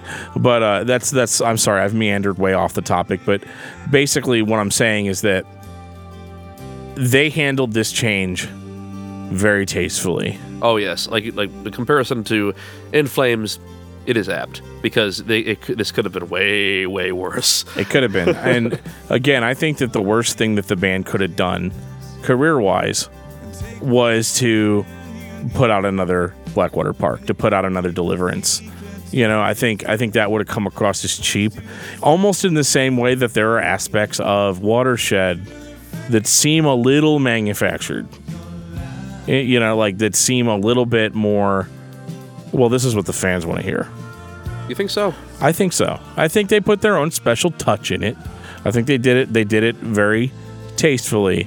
But there are aspects of Watershed where I'm like, You think by the time they were done with Ghost Reveries, they were ready to go full Pale Communion? I think so. I think they're ready to go full bore Yeah. into into into more of the progressive rock stuff. Interesting. But I think there may have been a little bit of a well, we can't just do that.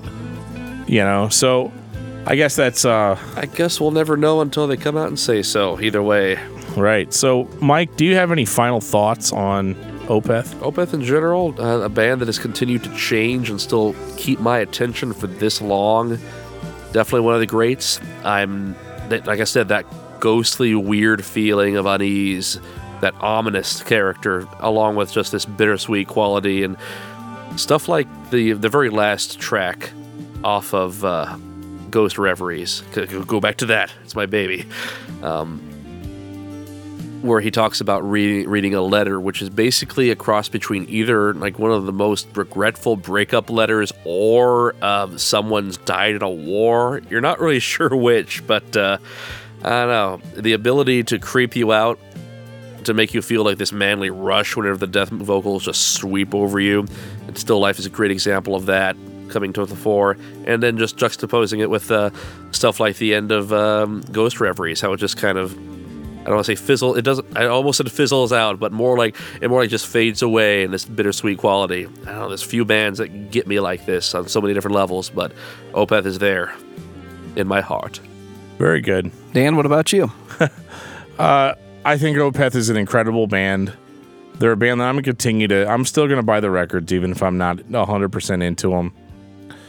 I think they're eventually going to circle back around to something that is more up my alley. It may be death metal. It may not be. You know, I, I, I enjoyed listening to the Smiths too. So if we ever get there, I'm on board. So I think that uh, I think that Opeth is going to continue to amaze, and I'm I'm glad to see that they are doing what they want to do unapologetically. and that that authenticity i think is you there's so many bands that don't have that and haven't had that but i don't whenever i hear something from opeth and I, I don't really like it right off the bat at least i don't feel like i'm being lied to I think that Opeth is one of the few examples of a band where you can't pick an album and listen to it. Opeth is a band, once you're on board, you have to listen to the band as a whole. There are aspects of that approach that come from jazz, where you're not just listening to Miles Davis play So What for the thousandth time. You're listening to the band and the way the song is being played. Opeth played death metal at one point, and then they kind of modified it and just twisted it a little bit and made it their own. And then you had Deliverance and Damnation, where we kind of slipped in this progressive rock thing a little bit. And then over time, they just kind of started making music the way that they want to. It's not like listening to Metallica, where you can listen to their thrash and then you listen to their not thrash, and then you listen to their thrash, and you pick the album that defines them. I think Opeth is a band that if you listen to one record and say that is Opeth, it's just wrong in 2018. You could have got away with it a few years ago of saying, yeah, Blackwater Park is Opeth, and I probably would have agreed with you. But now, Opeth is just a band of really talented musicians with one guy staying at the front and saying, this is what we're going to do today. But that brings up a point that i think we've been a little remiss we've spoken so much about mike mike this mike that we haven't really had much of a shout out to the other guys who've been involved in this band There's a lot of names. Martin Mendez. I mean, he's in the band since Or almost mendez mendez almost the beginning, right? Yeah, bass player since 97. and these Yeah. men are incredibly talented. I mean, if uh, a band is very much the sum of, of the sum of everyone's input into it, signature sounds get carried on by the new members. But uh, Yeah, there's a total of 20 members over the course of time.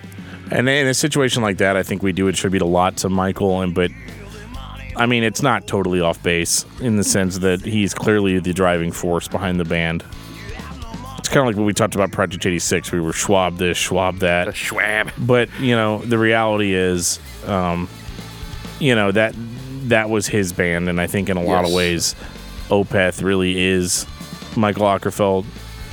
And it's not to say that other guys can't give their ideas or give their input, but I think that uh, that he's clearly the the main influence in the band. And I apologize if the other band members are listening that we didn't bring you up, but uh, if that's the case, get in touch with us, and we'll give you your own episode. So I actually looked up. I was always wondering, Opeth.